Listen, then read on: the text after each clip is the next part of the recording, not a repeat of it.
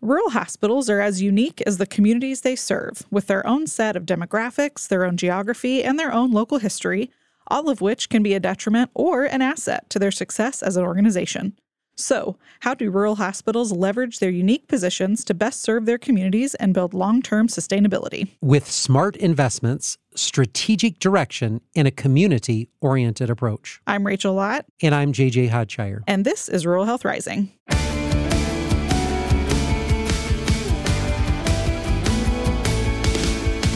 Welcome to episode 122 of Rural Health Rising. I'm JJ Hodshire, President and Chief Executive Officer of Hillsdale Hospital. And I'm Rachel Lott, Chief Communications Officer.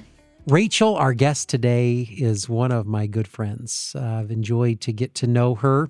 Uh, and uh, just when you say salt of the earth people, I think of our next guest uh, because she's kind, she is quiet, um, but yet she is powerful in what she's been able to accomplish at her own hospital and serving as a leader in our state and our industry when it comes to rural healthcare and advocacy. Her health system, geography, and population are in many ways unique to her specific organization. That's right. We are talking to, as you mentioned, one of our rural hospital CEO friends right here in Michigan. Our guest today is Karen Cheeseman, CEO of Mackinac Straits Health System. Welcome for your first time, Karen, to Rural Health Rising. Great. Well, thank you, JJ. Thank you, Rachel. Great to be here with both of you this afternoon. So, I do want to just put this little plug in because sometimes people will read the name of your health system and they might say Mackinac. but it is Mackinac. So if you're looking at the show notes, don't worry, we didn't misspell it. It ends with a C, but it's pronounced Mackinac. All right. So to start, Karen, why don't you tell us a little bit about yourself, your background, and your work at Mackinac Straits? Sure. So I joined the health system in 2000.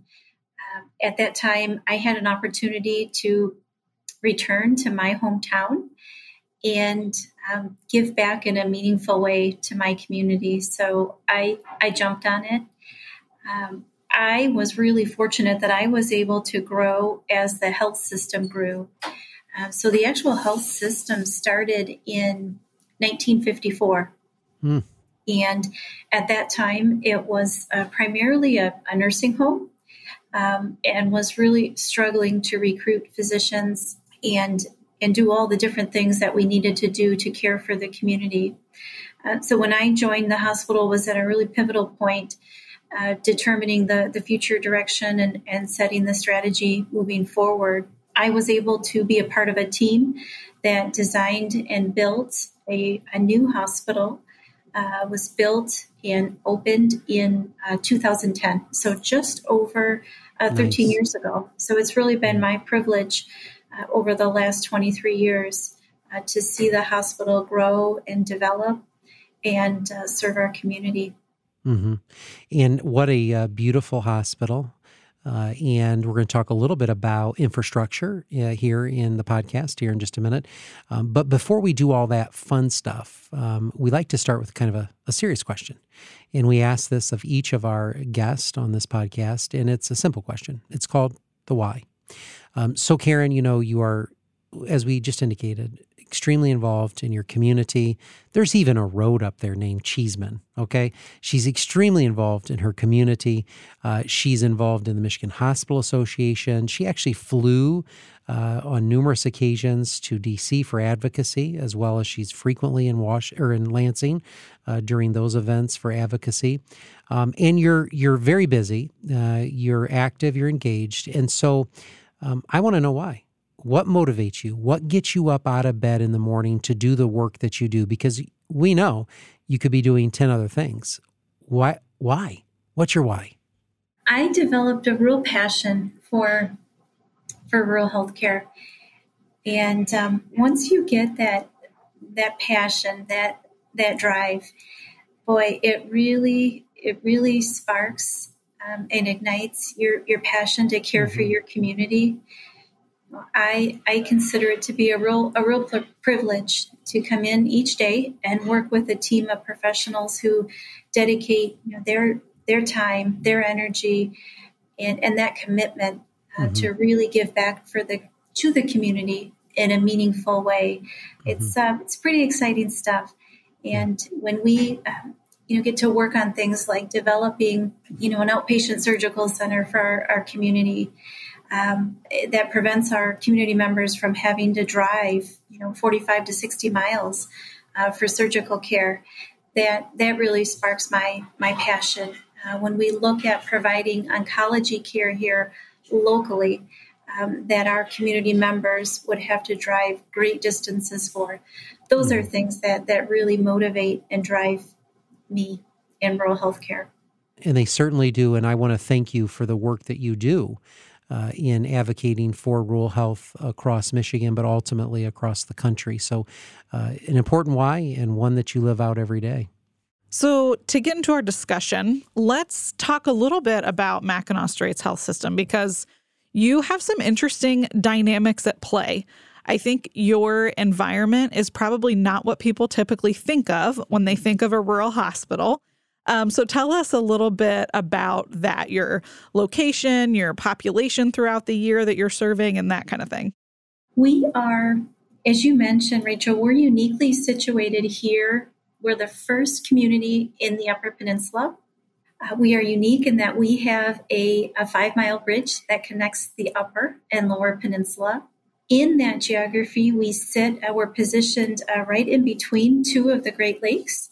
Uh, so we have uh, Lake Huron and Lake Michigan, um, all within our, our community. And in that geography, that means that we serve a few different island locations. Uh, so we have a medical center uh, located on Mackinac Island that uh, little community and, and the Straits area serves over a million visitors in a, in a very mm. short window of time. Um, so that mm. means from the time the uh, the season opens, if you will, in uh, um, right about Memorial Day, and runs through uh, mid October.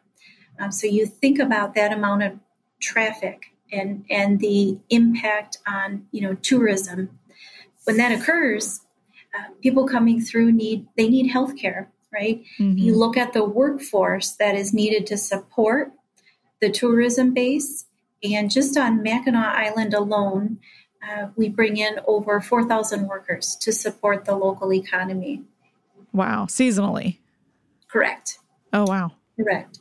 So uh, we look at you know what is what does that mean for healthcare and how do we adjust so that we can make sure that we're um, you know have the resources uh, to appropriately serve and deliver the care uh, during those windows of time. Additionally, we have another island uh, that's located on Bois Blanc Island. Um, so we're providing uh, service for that island as well. It doesn't see quite the swell that, that Mackinac does. Um, however, um, just as important to serve that transient population on Bois Blanc as well. Mm-hmm. Mm-hmm. So, Karen, obviously, uh, critical access hospital uh, in a remote area of Michigan uh, with a lot of tourists, uh, a lot of happenings there. But uh, recently, a couple years ago, you actually signed an agreement uh, with My Michigan. Can you talk to us a little bit about what encompassed that and how that's going? Yes. So, we sure. Yes. So, we formed our, our partnership with My Michigan Health in the fall of 2021.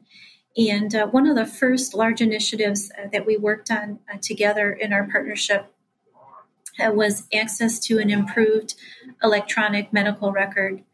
Uh, not uncommon in, in many small independent hospitals uh, over the past several years. many of us have had two and, and sometimes three or more transitions with our EMRs. What I mean by that is uh, we right we started with one, and mm. then the uh, the product sunsetted. It, it, was no longer available, yeah. and so it forced mm-hmm. us into a situation where you know, we had to have a solution. When small hospitals started the transition uh, with the EMR, as required uh, by the government years back, it was not uncommon that you would have uh, one EMR in your ambulatory clinic setting and, and another in your hospital. Uh, so that's that's what Mackinac Straits was up against. It was really important that we had uh, one record um, mm. for, for care, and so our, our partners at My Michigan Health uh, allowed us to do that. Now that we are on the system together, it really opens up uh, many different opportunities now where we can begin working uh, together for uh, for a greater access to care. Uh, so uh, when I think about what we would do differently, we, we start to look at how we may um, access different specialists um, throughout the state. Uh, so so really excited to to work on that uh, together moving forward. So really, the the organization looks the same, right? Uh, you have a board, it functions the same, maybe a couple members from My Michigan on that board, but you have local autonomy to do the things that you want to do. And so that's a good, I would say that's a good relationship to have uh, where they still allow you to make some important decisions because your community's unique uh, compared to other communities that are in the system. And so um, I applaud your efforts with uh, reaching outside, you know, your system to find a wherewithal to get this project accomplished. We know we looked at Epic uh, installation at our hospital or a larger facility, but it was, you know, upwards of $20 million. Uh, and that's for both inpatient and outpatient. And that's no one can do that that's not sustainable. And uh, you know long term with the cost and the fees. So mm-hmm. uh, we then get hooked up with you know a community connect product which sometimes will reduce it anywhere from you know 60 to 40 percent just depends. Uh, and still that's you know for an inpatient uh, hookup of a 12 million dollars that's still not reachable for many. So, congrats to you for having the visionary leadership to accomplish that. And sounds like it went relatively well. So, congrats to you on all of those efforts. Thank you. You know, I think it's a great example of of what partnerships uh, you know can do when you work collaboratively and you look at economies of scale and and again you look at strength and supporting and serving your communities and uh, you know doing what we do best here um, again, making decisions locally, um, but but having that support, you know, when it when it's needed uh, for some of these um, outside mm-hmm. areas. Mm-hmm. Mm-hmm. Well, unique uh, opportunity for you to position yourself, and uh, nearest hospital is how far? The nearest hospital uh, we have one to the north, um, which would be approximately 50 miles north on I 75. Okay. Mm. Okay. And then uh, we have one uh, to the south, which is another uh, 45 to 50 miles. Wow. So geographically, just pretty much contained right there in your own spot, aren't you? We sure are, you know, and, yeah. and you get back to some of those unique things uh, regarding geography, and you look at our, you know, our winter months and just um, mm-hmm. um, that day to day travel that that has to occur um, with with the bridge and and other yeah. you know barriers here in the Upper Peninsula. Sure are. So, Karen, you know, throughout this country right now, we're reading headlines. Uh, you know, in our industry, we follow Becker's uh, healthcare, and uh, you know, a lot of the industry news that comes out of there is at times discouraging, uh, disappointing. Uh, most of it is talking about uh, clinics, hospitals that have closed, shuttered their doors. You're also looking at, you know, the the investments are drying up in communities uh, and also divesting of programs and services. So a lot's happening uh, in healthcare as it relates to lack of services and closures. But in the middle of all this stands Karen Cheeseman in what you're doing up at your hospital system, and that is you've engaged in a building project. And you know, like I said, the the, the struggling hospitals, a lot of conversation around you know those uh, those closures, and uh, no one's really talking right now of infrastructure. And so, um, I guess I'm excited for you. Share with us a little bit about your building project. Um, why why did you decide to tackle this project? Uh, compared to maybe other community projects that you could engage in. Um, and the most important, I'm sure, which our listeners want to know uh, throughout this uh, country is how'd she pay for it? So if you could take us through that journey, I would greatly appreciate it. Sure, you bet. So, you know, mentioned that the um, mentioned earlier the hospital was built in uh, 2010, and over a span of 13 years, we have steadily outgrown our space. Uh, I've always said, as a CEO, growth problems are are the very best problems that, yes, that you can are. have, right? Yeah. Um, so you know when I spoke about adding you know outpatient surgery and and looking at uh, all of the different specialists uh, that joined the system to support the outpatient surgery program. Uh, they needed not only the, the OR space, uh, but they also needed the clinic space uh, to see the patients, you know, preoperatively and postoperatively. Um, so that has certainly been a, a tremendous amount of, of our growth. In addition to that, we continue to recruit primary care uh, specialists. Um, along with a number of other specialists to make sure we're serving the community in, in the best way possible. Mm-hmm. Uh, we also added, uh, most recently, uh, just a few years back, we added a retail pharmacy component. Our community came to us in our community health needs assessment and that they, they really needed additional access to, to retail pharmacy services. So we dove into that and, and we tackled it and uh, are really pleased um, that we did. Again, recognizing the needs of the community. So with all of that being said, at, at some point you you reach your maximum capacity on, on space. So over the last few years, uh, we have been working on the on the funding um, so that we could uh, build that additional space and um, provide the space that our community needs and, and deserves.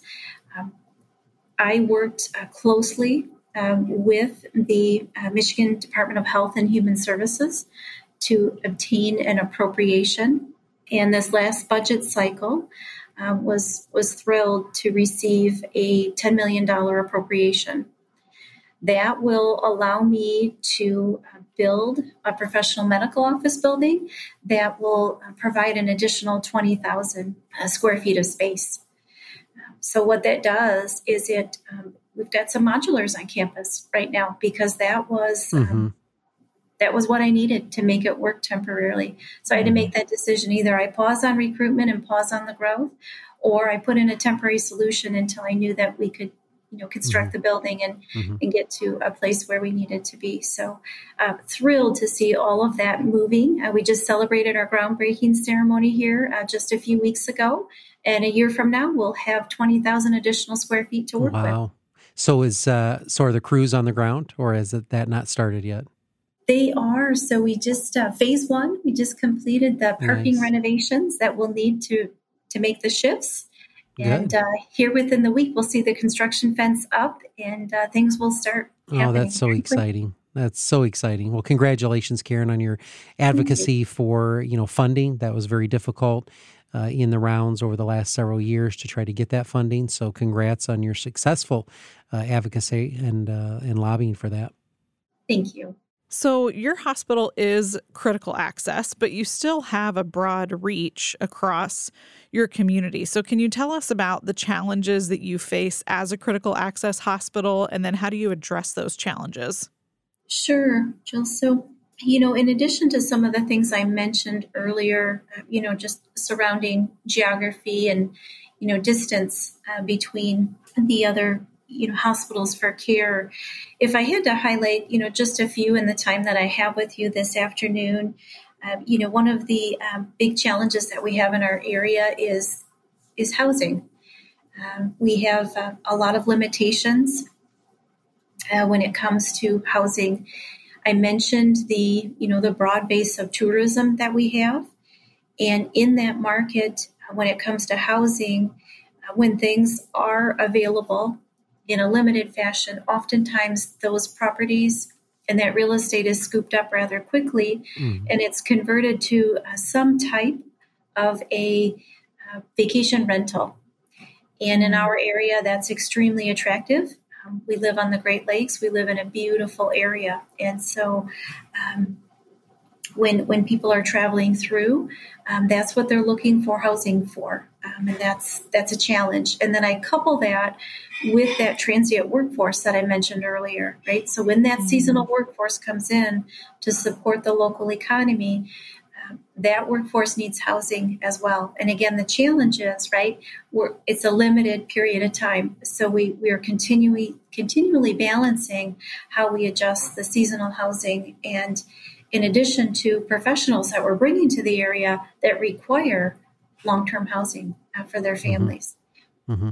Let's give our listeners a sense of what's occurring in Michigan, specifically uh, up north, uh, as it relates to staffing and recruitment. Now, geographically, um, some would argue you're challenged. Uh, others would argue that it's a, a pointed and a purpose place uh, that people want to go. Um, but you know, when winter hits, you're shut down a little bit with some roadways and some other things. It's got to be a challenge. But um, I can only imagine the difficulty I face being in a tri-state border um, is, you know, that we we have purposeful and meaningful individuals that want to travel to these locations and they can get to larger jurisdictions, larger communities or airports, etc. So, with that having been said, I would tend to believe that your staff recruitment for physicians and staff must be difficult, maybe not. And could you talk to us a little bit about, you know, the depth of your uh, recruitment efforts and then obviously it was interrupted uh, because of COVID, I would assume. Uh, and in those shortages that you faced, as we all have in the industry, what have you done to try to conquer some of that in the environment that we're in? So I know that's like 13 questions in one, but maybe just talk to us about that if you could. You bet. In regards to workforce, things look so much different than they than they once did. You know, when I started my career in healthcare, I worked as a as a human resource professional, and I recall the days of waiting lists for um, for employees. Um, without without exaggeration, uh, we'd have waiting lists, uh, you know, knee deep for any any given uh, position that that we had available. Be that nurse aides, be that uh, registration folks, um, you know, nursing positions, etc. Following the public health emergency, and all throughout that that landscape has has really changed, and so now we look at how we how we approach workforce and, and it looks so much different than it once did right so we have to we have to think about things um, much differently. Um, it, it's definitely it can't be reactionary. It's got to be uh, you know very um, very forward thinking now. And so there's a lot of effort put forward on on how we build the pipeline for for healthcare. Um, so we know that there are some things out there that we can do for a, for a short term impact. Um, but we also know when we look at this strategically, there are things that we have to do to focus on the longer term impact. And and so so what does that mean, and, and what are we doing about it? Uh, so a couple of things. You know, we're we're needing to get out to our, our community um, earlier. You know, talking to them as they're nearing high school graduation is is too late. How do we speak mm-hmm. with them earlier and get them in in our organization to learn more about um, the the all the various professions that we have, you know, and in our line of work, right? A lot of oftentimes the clinical positions tend to get the most uh, attention. Um, so we think of a hospital right away, right? And we think, well, I we think about nursing positions and, and tech positions and um, you know provider positions, um, be that advanced practice providers, physicians, etc. Uh, we also want to be talking about um, the uh, the positions that are that are non-clinical. Um, so the folks that support us in our areas of accounting and, and finance, um, the individuals that play a really critical role in you know our, our medical record, record professionals. Um, all of those things. Um, and how do we help our young people today understand the investment that will be needed, both from a timing standpoint and an educational uh, standpoint? And how do we support that? So, we are looking at a, a variety of things. Uh, one of the things we're doing is working with our um, community colleges and universities as to how we strengthen our relationship. How do we convey our needs um, the areas of greatest needs. And again, looking beyond today, looking five to 10 years down the road. Uh, what occurs uh, when we start to see those retirements, you know, come forward? Absolutely. Things like that. And quite frankly, we've got to invest more time into growing our own.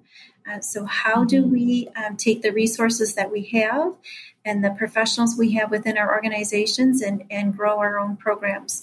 Um, that may mean a nurse aid program uh, to support our, our nursing home, which is a really important service in our community.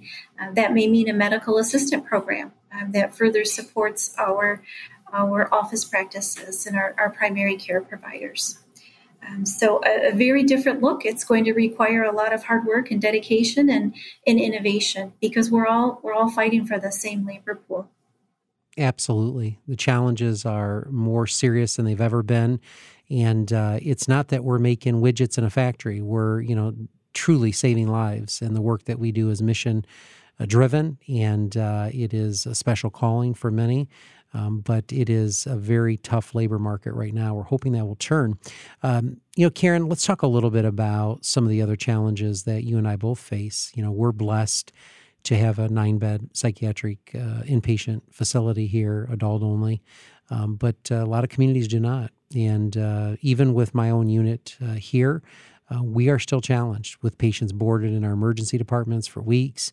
Uh, adolescent is non existent practically. Um, you cannot find a bed. Um, you must have some significant challenges up where you are, um, given geographically um, and the challenges. Can you share with us a little bit about the mental health crisis occurring in Michigan? It, it's really of utmost concern, you know, right now. And, and as you mentioned, JJ, you know, throughout the public health emergency, uh, some of those challenges that existed prior um, were really exacerbated for a number of, of different reasons um, all throughout the last few years. So we experience, um, as I know my peers, yourself and my peers throughout the state do, um, the you know the boarding that takes place in in the emergency room as we as we continue to be challenged for for placement. Um, here at, at Mackinac Straits, um, you know, we, we don't have an inpatient unit and we have very few resources for outpatient care within the, the Straits region. So, what occurs are the outpatient services that are available, uh, there's such a high demand that um, the, the supply you know cannot meet the, the demand that, that is out there. Uh, so it's very, very limited. And what happens in that situation are a couple of things. Uh, your primary care providers quickly become a default mechanism um, for your, your patients and your community members who, who need uh, this type of care. And then when it when it reaches that really critical mass, uh, the, the care can't be found or it can't be delivered and to the extent that it needs to be uh, again, they end up in your emergency room uh, seeking mm-hmm. placement.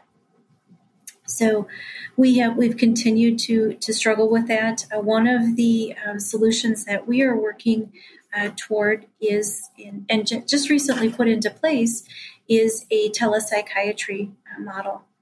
Uh, so that will allow um, our patients and our community to connect remotely to a telepsychiatrist uh, we know that um, the psychiatrists and the mental health professionals continue to be in limited supply, and so how do we meet, you know, somewhere in the middle um, to to continue to provide that that access in, yeah. in some way? You know, so telepsychiatry is something that we engage in here as well. While we have a full time psychiatrist and a full time in person nurse practitioner, uh, even recruitment Karen, for psychiatry is almost non-existent, and so you know the dependence on telepsychiatry is is increased significantly. But placement, bed placement, you know, and we know that our friends at MHA, I think it was fifty-five million. Uh, under special funding, that uh, basically the fiduciary for the state. Uh, I believe we'll hear an announcement soon about the few hospitals that have been awarded uh, this funding to build additional centers. But you know, much like me, not only do we face that challenge of beds, but Karen, I don't know how it is for you, but transport, EMS transport, do you struggle with that in your area? And, and how does that impact the care that you provide, not only for inpatient transfers, et cetera, but even for psych patients? We sure do. It has become increasingly difficult. In fact, uh, one of one of the things that um, it can be pretty pretty common in, in our day to day is when we can't find placement uh, within the state of Michigan, uh, we we have to resort to transfers that are that are that are out of state. and that has that adds to its own level of, of complexity right when we look at the different payer mixes and uh, the, the legalities you know with with the transfers um, as we cross state lines and not to mention you know the burden that it places on the on the patient and the burden that it places on on the family uh, when that family support mechanism is is so critical uh, for that level of treatment agree well, you know, the the opportunity to have some additional centers will be helpful. Hopefully, some reform and some funding towards EMS services uh, will also provide for a pipeline. You know, we we talk about well, we need nurses. Well, uh, we need EMTs, medics. We need scrub techs. We need medical assistants.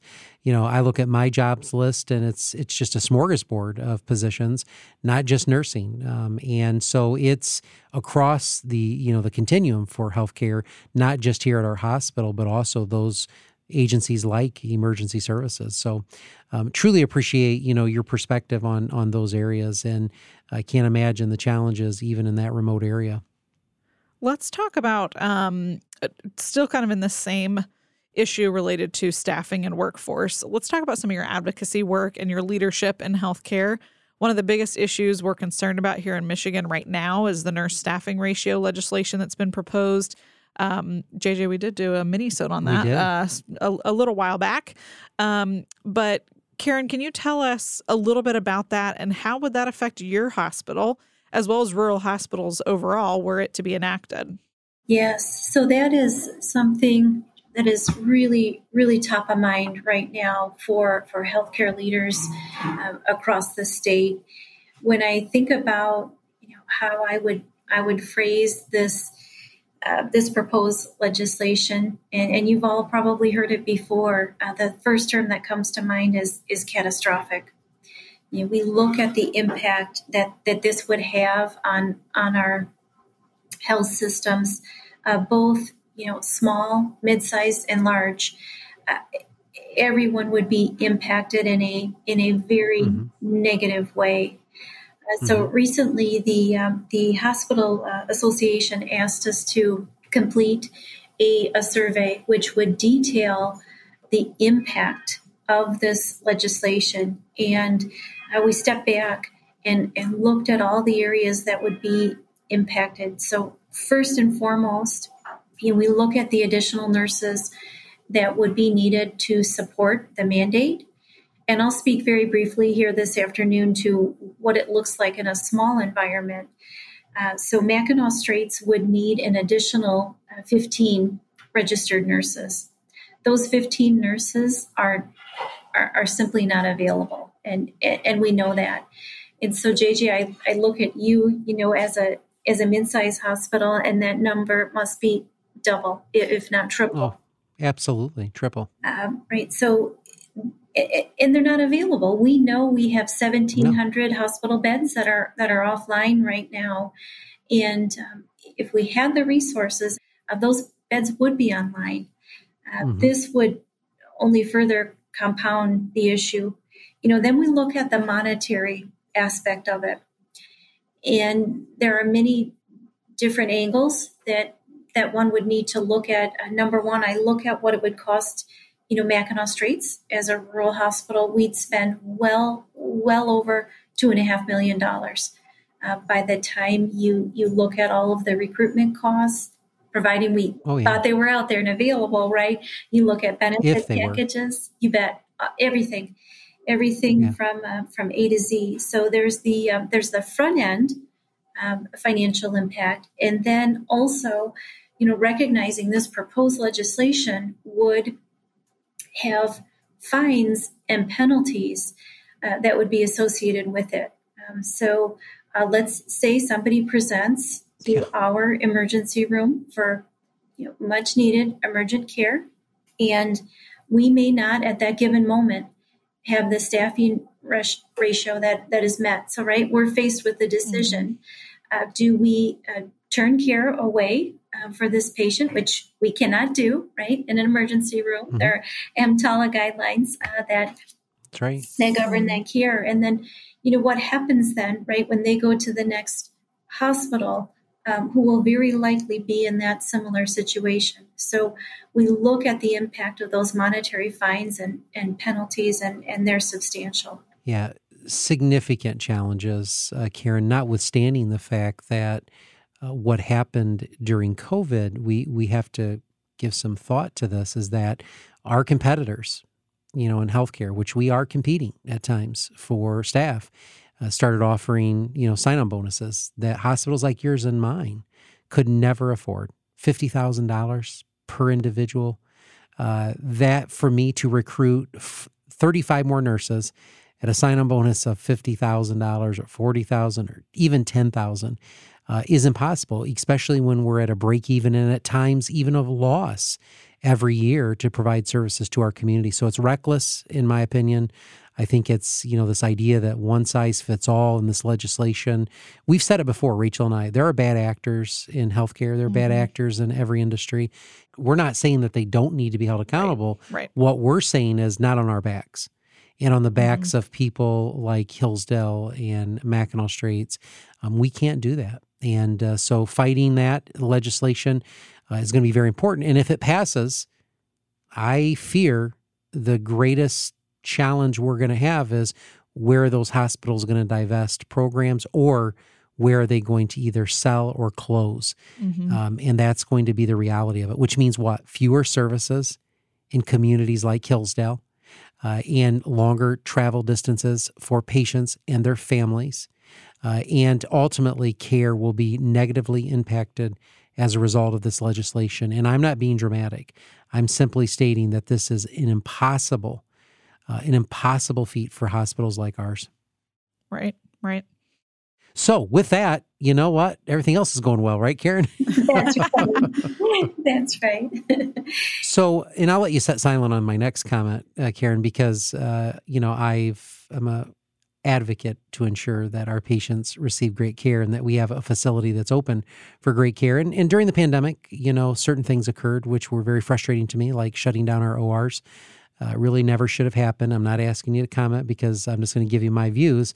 Uh, it was and is and among the safest places in our healthcare industry is in the ORs. And so when we shut that down, it impacted the quality of care, and we're learning that uh, right now. But you know. Th- that also leads us in as we talk about nurse ratios is that you know we're all uniquely designed right now in our respective hospitals uh, for ensuring the safety of our patients. I don't want someone to understand after listening to this podcast that our patients aren't safe, you know, but but for the government to get into our patient rooms and to dictate certain thresholds when we know what's best for our patients is very concerning. Can you talk to us a little bit about, you know, uh, how individual hospitals handle this?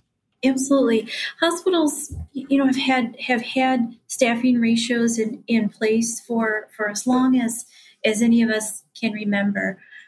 Uh, we we are experts in this in this field, and and you know, we work with with care teams that have great expertise in in the amount of resources that are needed to to safely care um, for patients, and they're also um, you know very very strong, very thoughtful in in what it takes to adjust those those ratios. As we know, uh, there's there's no two days in healthcare that that look the same. Um, so we're continually, um, you know, making those adjustments to to properly serve our, our populations. And that looks different right? It looks different in the emergency room. It looks different in the operating room. And it, and it looks different in um, you, you, know in ob services uh, for ob care and delivery. Yes it does. You bet. So we have professionals who work in, in all of those respective areas that are very uh, skilled in, in making those determinations um, and and we need to to continue to do that. Um, you know, we we've we've done it all along, um, and it will continue to do that. Our our clinical care teams are, are very strong advocates um, for for our patients, and they will continue to be. We don't need legislation uh, to to set that for us. You know, and I mm-hmm. think it's also important to know that uh, we know um, that there is uh, an, another state out there uh, that has. Mm-hmm right, has passed uh, some legislation for they have for man you know mandation, right, and mm-hmm. and we know that when we look at that state, um, there there is no evidence that uh, this uh, legislation Im- improved uh, the delivery of No. care. Right?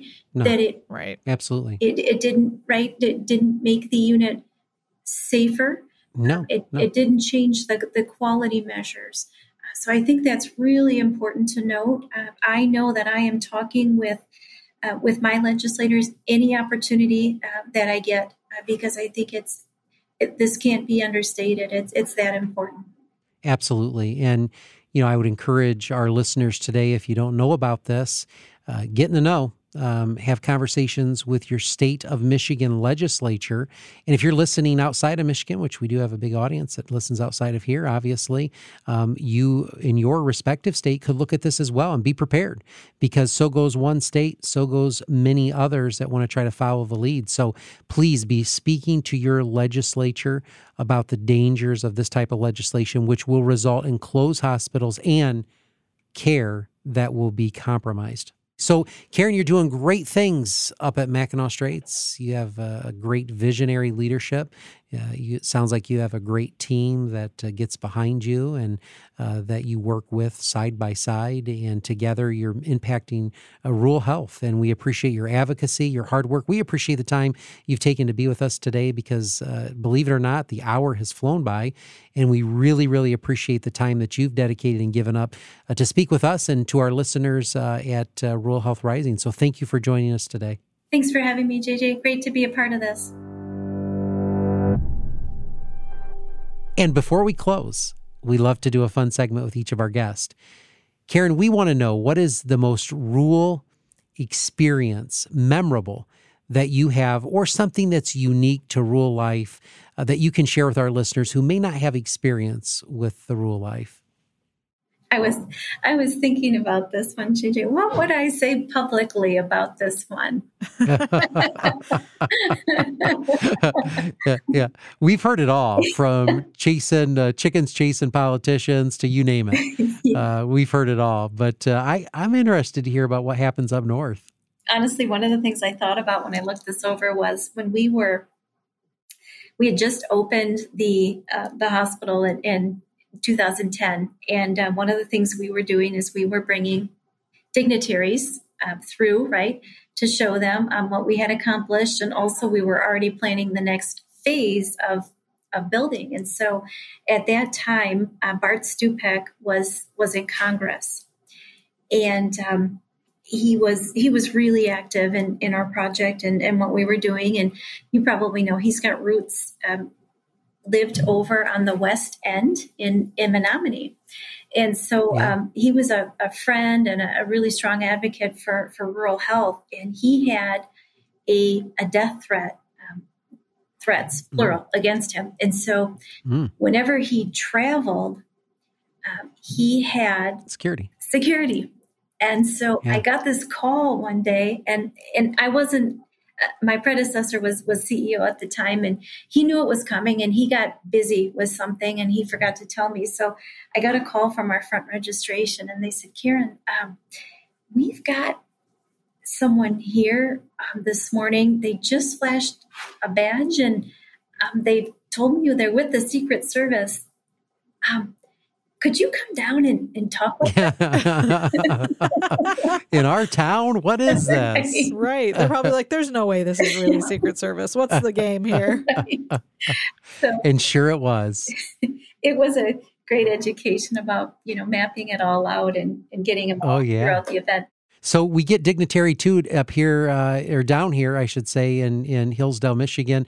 Uh, you know, we've had some Amish and some other folks, but uh, we've we rarely get uh, the opportunity. I'm sure up on the island, uh, all the politicians, all the uh, actors uh, love to go up there. So certainly a groundswelling of people. We did enjoy some time together uh, on the island at the Michigan Hospital Association's annual conference, which was always a fun time to get together, but also a time of a lot of seminars, a lot of work. And and um, Karen, again, I just want to thank you for the work that you're doing in a very important part of our community, uh, serving a population in remote America, essentially, and the hard work that you put forward. And congratulations on your building project, on your advocacy efforts, and the ability to, to get some funding uh, for that much needed project. And we're just encourage you to keep up the great work up there. Appreciate the time this afternoon. Next time on Rural Health Rising, we'll have another great conversation with another great guest. So be sure to tune in.